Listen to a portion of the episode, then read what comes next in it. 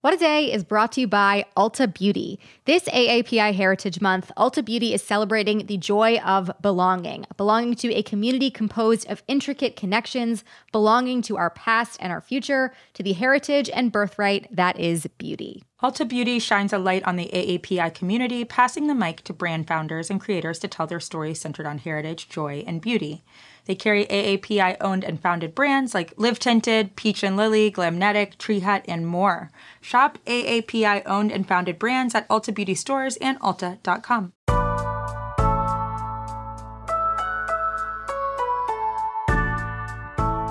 It's Tuesday, February 2nd. I'm Gideon Resnick. And I'm Erin Ryan, filling in for Akilah Hughes. And this is What a Day, reminding you that Groundhog Day is canceled because time has lost all meaning. Yeah, maybe he sees his shadow, maybe he doesn't. I still only vaguely know what day of the week it is. Honestly, that rat should be inside.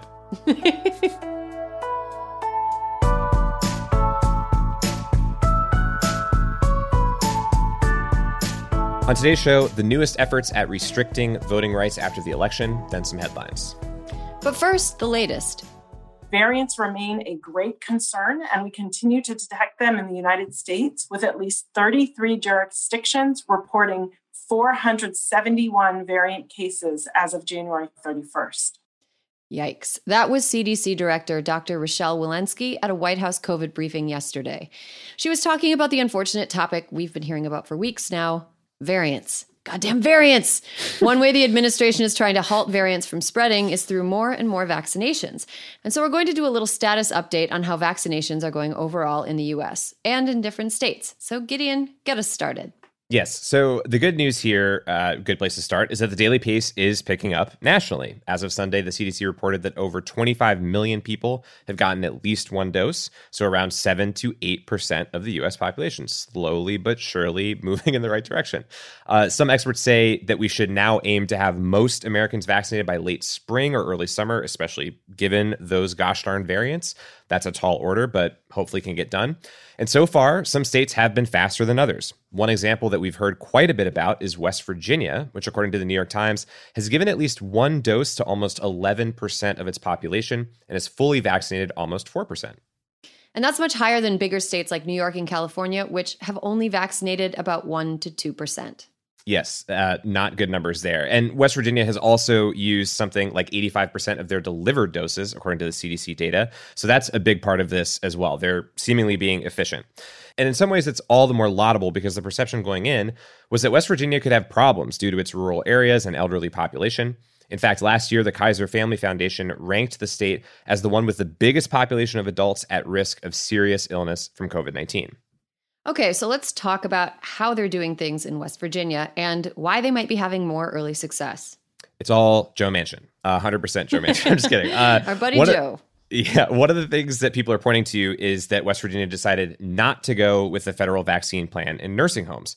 So according to reporting that's in the Times and elsewhere, the state basically said that the federal plan, which relied on CVS and Walgreens to administer those doses in nursing homes, just didn't really make sense for them. People might live far away from those places, and the state has a lot of independently owned pharmacies versus these chain pharmacies. So instead, they paired a lot of the long-term facilities in the state with a network of the local pharmacies and just started to lap other states. They were really getting them in fast. Now, that's not to say West Virginia hasn't faced its share of problems overall, and there were reportedly other keys to their early success, like using the National Guard. I guess a somewhat unique situation there, but let's talk about a few of the other states that are also doing better than average. Yeah, so another one is Alaska, actually. According to the Anchorage Daily News, they actually have the highest per capita rate of vaccination in the country.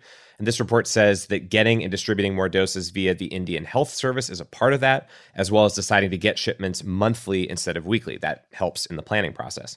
Also, case numbers in Alaska have gone down recently, and that means that healthcare workers have, by nature, had more time to focus on vaccinations instead of just dealing with a surge of cases.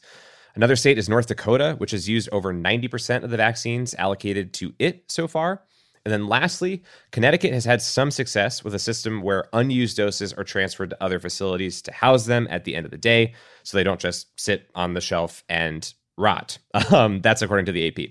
Again, a lot of caveats because there are still issues basically everywhere, and specifically in Connecticut, where there have been complaints about long waits. And we're talking about places with comparatively smaller populations than the New Yorks and Californias of the world, but some interesting takeaways, at least for now. It doesn't help for states on the East Coast recently that that major snowstorm over the last couple of days is slowing things down as well. You know, it's never just one thing. It's always like four things layered on top of each other. Now Joe Biden has been inaugurated, and it looks like there isn't a currently ongoing insurrection, but severe winter storms preventing us from protecting ourselves from the pandemic. Okay. Mm-hmm. Too much stuff. As we're keeping track of all this, there are still some key things that we don't know. For one, we're lacking good data on vaccinations by race and ethnicity. Yeah, that data is really incomplete right now. But the partial snapshots that we have seen in places like New York City, the early data shows a wide racial disparity in favor of white residents having gotten a dose. During the White House briefing yesterday, Dr. Marcella Nunez-Smith, who is the head of Biden's task force on health equity, spoke to those issues, saying that 47% of vaccinations so far were missing race and ethnicity data, so nearly half. Here's a clip. There are a few reasons why we are already behind on this, only a month and a half into the vaccine rollout. You know, the lack of federal coordination previously, the uneven rollout among the states, inconsistent emphasis on equity in the early days of vaccination. But those dynamics, you know, they don't just hurt our statistics, they hurt the communities that are at the highest risk and have been the hardest hit. Dr. Nunez-Smith said the CDC is working to improve this data reporting and that without that data, they cannot ensure equity. One thing complements the other. And data, of course, has been a huge issue throughout the pandemic. At first, it was with cases, and now it's with vaccines. We have a crazy system on our hands, and even the best and the brightest need to get their hands around it. So we'll keep following that. But on to our second story today, voting rights. Voting rights. Yay. I know we just had an election, but it is not too early for us to talk about what's coming up in 2022 and beyond, because lawmakers are already fighting about it, and none of us were meant to be happy. To boil it down, Democrats benefited at the national level from 2020's record turnout and would like to make it easier for people to vote. But Republicans at the state level are now trying to pass laws to suppress the vote in order to make sure that this much democracy never happens again. And this is flying a little bit under the radar, especially with all the national attention on Trump's moves to undermine the election, but it's definitely linked. A lot of this comes from false claims about voter fraud that Trump has stirred up. Yeah, and also the record turnout benefited a lot of Republicans, especially down ballot. So weird to want to mess up a thing that helped you as well, but, you know, it is in their DNA. So give us a sense, how big is the anti-voting push within the GOP? The anti-voting push is large, and the proposed laws are shameless. According to New York University's Brennan Center for Justice, there have been 106 bills filed to restrict voting at the state level. That's triple the number at this time last year. Many of the laws target absentee voting, making it more of a pain in the ass for voters to receive their mail-in ballots and to have their mail-in ballots count once they're sent back. One elected official in Arizona wants to make it mandatory for voters to have their ballots notarized. What? Gideon, have you ever met a person who's like, I'm a notary? Do you know where you would find a notary? I wouldn't know the first place to start, quite honestly. It might be easier to become a notary and just do it yourself than finding one, quite frankly. I mean, I guess. What do I have but time to become a notary in the state of Arizona to help democracy continue? In Wisconsin, Arizona, and Mississippi, Republican legislators want to change their current winner-take-all approach to awarding electoral votes and instead award electoral votes based on which presidential candidate wins each congressional district. Okay, so on that topic of congressional districts, a lot of them have just been gerrymandered all to fuck. Yep, they sure have been, especially in Wisconsin. And that's another worrying detail about the current slap fight over voting rights. This year is a redistricting year, which means that new congressional districts will be drawn by state governments, which could mean a whole new round of gerrymandering. And keep in mind that gerrymandering can create the kind of district where wild-eyed right-wing wackadoodles like the weird gun lady from Colorado and the weird QAnon lady from Georgia can win Republican primaries from the far right and coast to general election wins. Mm-hmm. It's by design to not have electoral consequences for the things that you say and do. So Democrats are, of course, trying to push back. So what does their effort actually look like so far? Democrats are pushing back. In 35 states, Democrats have introduced 406 bills designed to make voting easier. Their bills run the gamut from allowing people with felony convictions to vote to automatically registering people to vote when they get a driver's license. And then Democrats in the Senate are planning to introduce pro-democracy reforms designed to lower barriers to voting. Similar legislation called H.R. 1 has already been introduced in the House. But that doesn't change the fact that Republicans control 23 state governments, and Democrats only control 15 in this redistricting year. So redistricting might be brutal, expect a lot of lawsuits, and a lot of headaches. I don't like headaches. And, you know, I thought all the problems inherent in our democratic institutions were done last November. Solved. Boom. No, you're extremely wrong, Gideon. You're so wrong. You should be ashamed of reading the line that I wrote for you to read. Democracy is like a garden, Gideon. It requires care and cultivation. You can't just throw a handful of random seeds at the dirt and expect to have an orchid garden in 4 months. And if you leave the gate open and go away on vacation, don't be surprised if, when you come back, a woodchuck or Marjorie Taylor Greene has eaten all your cabbage. We put a link in our show notes to read more on this, and that's the latest for now.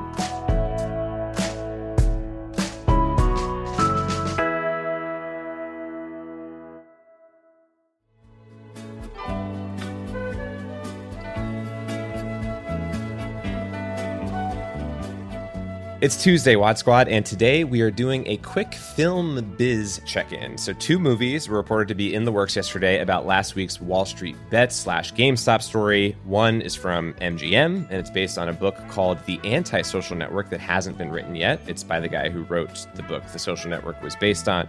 He's not really expanding his reach there. The other is from Netflix, and it will star Noah Centineo. So Aaron, from your professional perspective here, what are the pitfalls of starting work on a Wall Street Bets movie when Wall Street Bets is actively still happening at the very moment we are recording this podcast?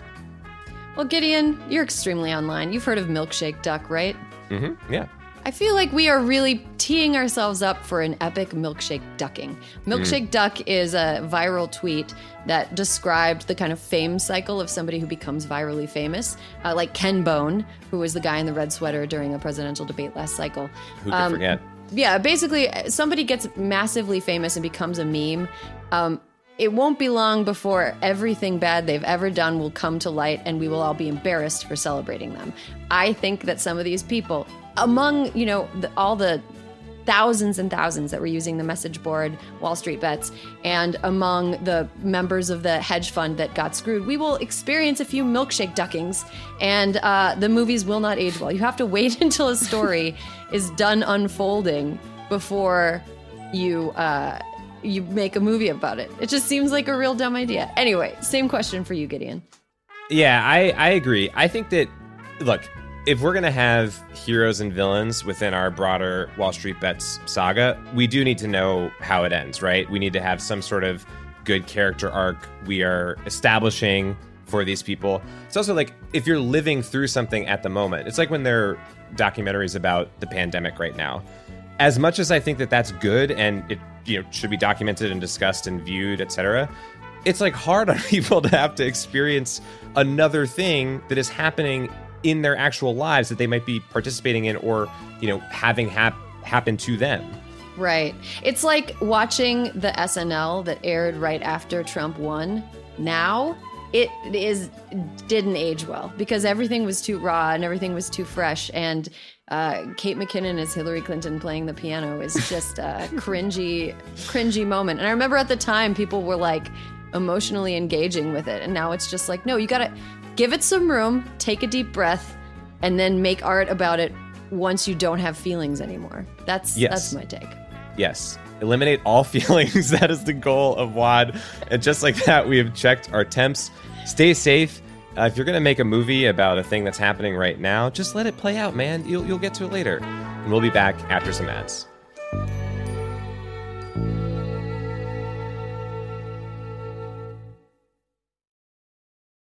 What A Day is brought to you by Bouqs. This Mother's Day, give mom her flowers. She absolutely deserves the best, and that's why you should send her farm fresh flowers from Bouqs. That's short for bouquets.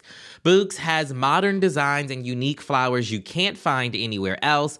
And with 20% off, you can send some to mom, your wife, your auntie, even your granny, okay? Anyone who deserves flowers in your life. Mm-hmm. It doesn't have to be holiday specific. You get flowers, you're getting flowers, everyone's getting flowers. Go to Bouqs.com and use promo code WAD for 25% off. That is BOUQS.com, promo code WAD, Bouqs, promo code WAD. What a Day is brought to you by Fast Growing Trees. Fast Growing Trees is the biggest online nursery in the U.S., with more than 10,000 different kinds of plants and over 2 million happy customers. They have everything you could possibly want, like fruit trees, palm trees, evergreens, houseplants, and so much more. Plus, Fast Growing Trees makes it easy to order online, and your plants are shipped directly to your door in 1 to 2 days. And along with their 30-day Alive and Thrive guarantee, they offer free plant consultation forever. We love Fast Growing Trees here. I keep telling you that the mini plants that I've gotten from these folks are yet hanging on. And that's not because I have a green thumb, okay? This spring, Fast Growing Trees, they have the best deals online, up to half off on select plants and other deals. And listeners to our show get an additional 15% off their first purchase when using the code WAD at checkout. That's an additional 15% off at fastgrowingtrees.com using the code WAD at checkout. Fastgrowingtrees.com, code WAD. Offer is valid for a limited time. Terms and conditions may apply.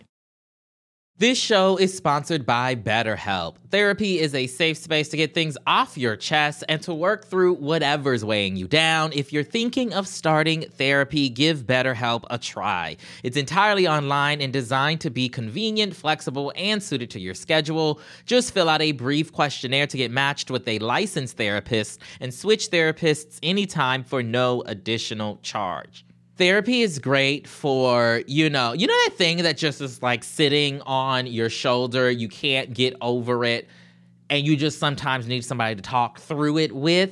Therapy can be helpful for that, you all, okay? You got to get it off your chest, you know? And you can do that with BetterHelp. So visit BetterHelp.com/WAD today to get 10% off your first month. That's 10% off your first month at BetterHelp, HELP.com/WAD. Let's wrap up with some headlines. Headlines. Police officers in Rochester, New York were suspended yesterday after body camera footage revealed that they pepper sprayed a black 9-year-old girl while she was handcuffed. Disgusting. Ugh, officers were responding to a family disturbance call with information that the girl was suicidal and upset. In the video, she is seen crying and asking for her father. At one point, an officer yells, telling her that she's acting like a child, and the girl responds that she is a child. Rochester Mayor Lovely Warren and the city's police chief have condemned the incident and say the officers will remain suspended until the conclusion of an internal investigation. New York AG Letitia James also announced that her team would investigate. And these events renewed the public scrutiny of the Rochester Police Department, which was also responsible for Daniel Prude's death in March. Prude was a black man with a history of mental illness who police injured fatally during the course of his arrest. The police department withheld the details surrounding his death until months afterwards. Something tells me the internal investigation isn't a great mechanism for ensuring police not being awful. Mm-mm. It's just my prediction. Biden's administration is dealing with two major challenges abroad right now, which could provide early examples of how his team will handle international issues. The first is a military coup in Myanmar that happened earlier this week. President Biden released a statement condemning the country's military and suggested potentially reinstating sanctions. Under Obama, the U.S. waived sanctions against Myanmar because it seemed like the country was moving towards a democracy. Now that things have taken a sharp turn backwards toward military rule, sanctions could be on the table again, though critics say it might further isolate the country and make it more dependent on China. The White House is also working out its response to the ongoing widespread anti-government protests in Russia in support of opposition leader Alexei Navalny. New Secretary of State Antony Blinken said responses are being considered for the government's violent crackdown on demonstrators, plus its role in election interference and a cyber attack on U.S. government agencies. Tic-tac-toe. 3 in a row, Russia. Navalny is set to have his court hearing in Russia today. Man, it's just like you can't even have a single day on the job where all you got to do is put out a small fire or rescue a cat from a tree. I would not want the job. The movie star stock app that democratized soaring financial euphoria and crushing financial defeat, Robinhood, has only grown bigger in the wake of last week's trading frenzy. They have raised $3.4 billion since last Thursday, with $2.4 billion coming in from shareholders just yesterday. That cash infusion will allow the app to more successfully weather any future Reddit and Bang energy drink-fueled viral stock runs. The reported reason Robinhood had to restrict trading of GameStop and related stocks last week was that it didn't have enough collateral to cover the trades. But now the company says it will be in better shape to cover high collateral requirements. Robinhood was downloaded 600,000 times last week compared to 140,000 during its most active day in March 2020. But not everyone is happy with the app. On the Google App Stores, it's been pummeled by negative reviews since last week and now boasts a single lonely star. Oh, Lady Gaga said it best, fame is a prison. You know, if you want to have a quick feeling of euphoria and not risk your entire life savings, I would recommend trying to get your hands on some European Sudafed. That'll give you just like a few hours of being like, whoa, I'm up, and then it's done. Whereas trading in individual stocks is a great way to pave the way for financial ruin. I think it's a very bad idea. This is not going to end very well. Okay, some words of affirmation for our listeners. You are loved. You are worthy. And your data is very valuable to computer companies. Across Silicon Valley feud is illustrating that last point very well, and it involves Apple and Facebook's competing goals to keep private or share users' browsing activity. Facebook's business relies heavily on ads, and advertisers pay more money for ads that are targeted with user data. But Facebook has a problem because with Apple's next iOS update, apps will start automatically asking whether users want to share their behavior online. And as people opt out, Facebook will lose money. Oh, no, not money.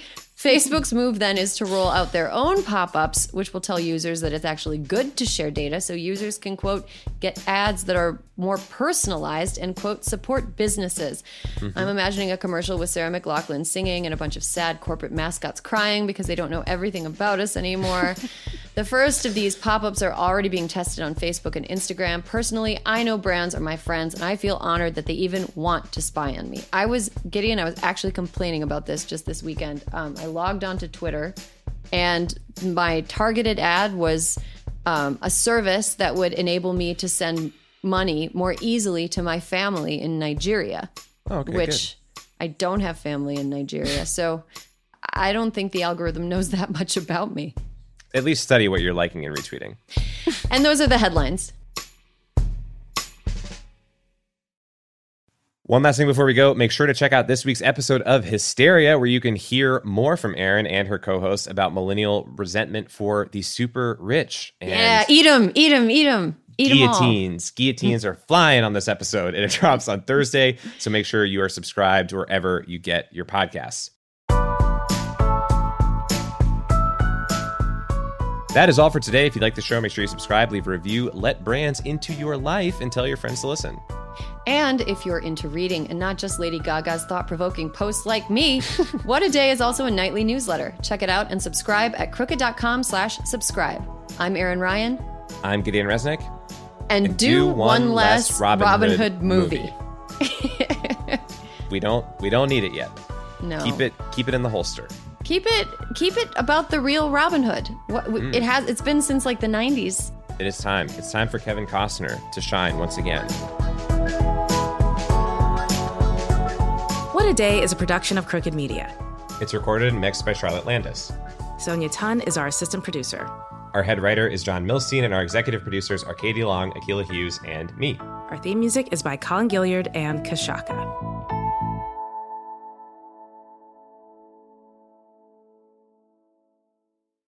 As a chef and a restaurant owner, I'm as meticulous about my cookware as I am about my ingredients. That's why I love Made in Cookware. Each pan they make isn't just designed to perform, it's crafted to last. As a mom, I love that I can trust Made in. It's made from the world's finest materials, so I can feel good about what I'm feeding my family.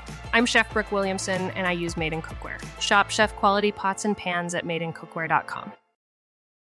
I'm Oren Siegel, and I've been fighting extremism, anti-Semitism, and hate for more than 20 years. You should subscribe to our podcast, Extremely, to get a unique perspective on the daily work and the people who have dedicated their lives to exposing, fighting, and disrupting extremism, anti-Semitism, and all forms of hate. We bring you the stories of people and communities not only impacted by hate, but who offer new perspectives and ways to push back. You can find Extremely wherever you listen to podcasts.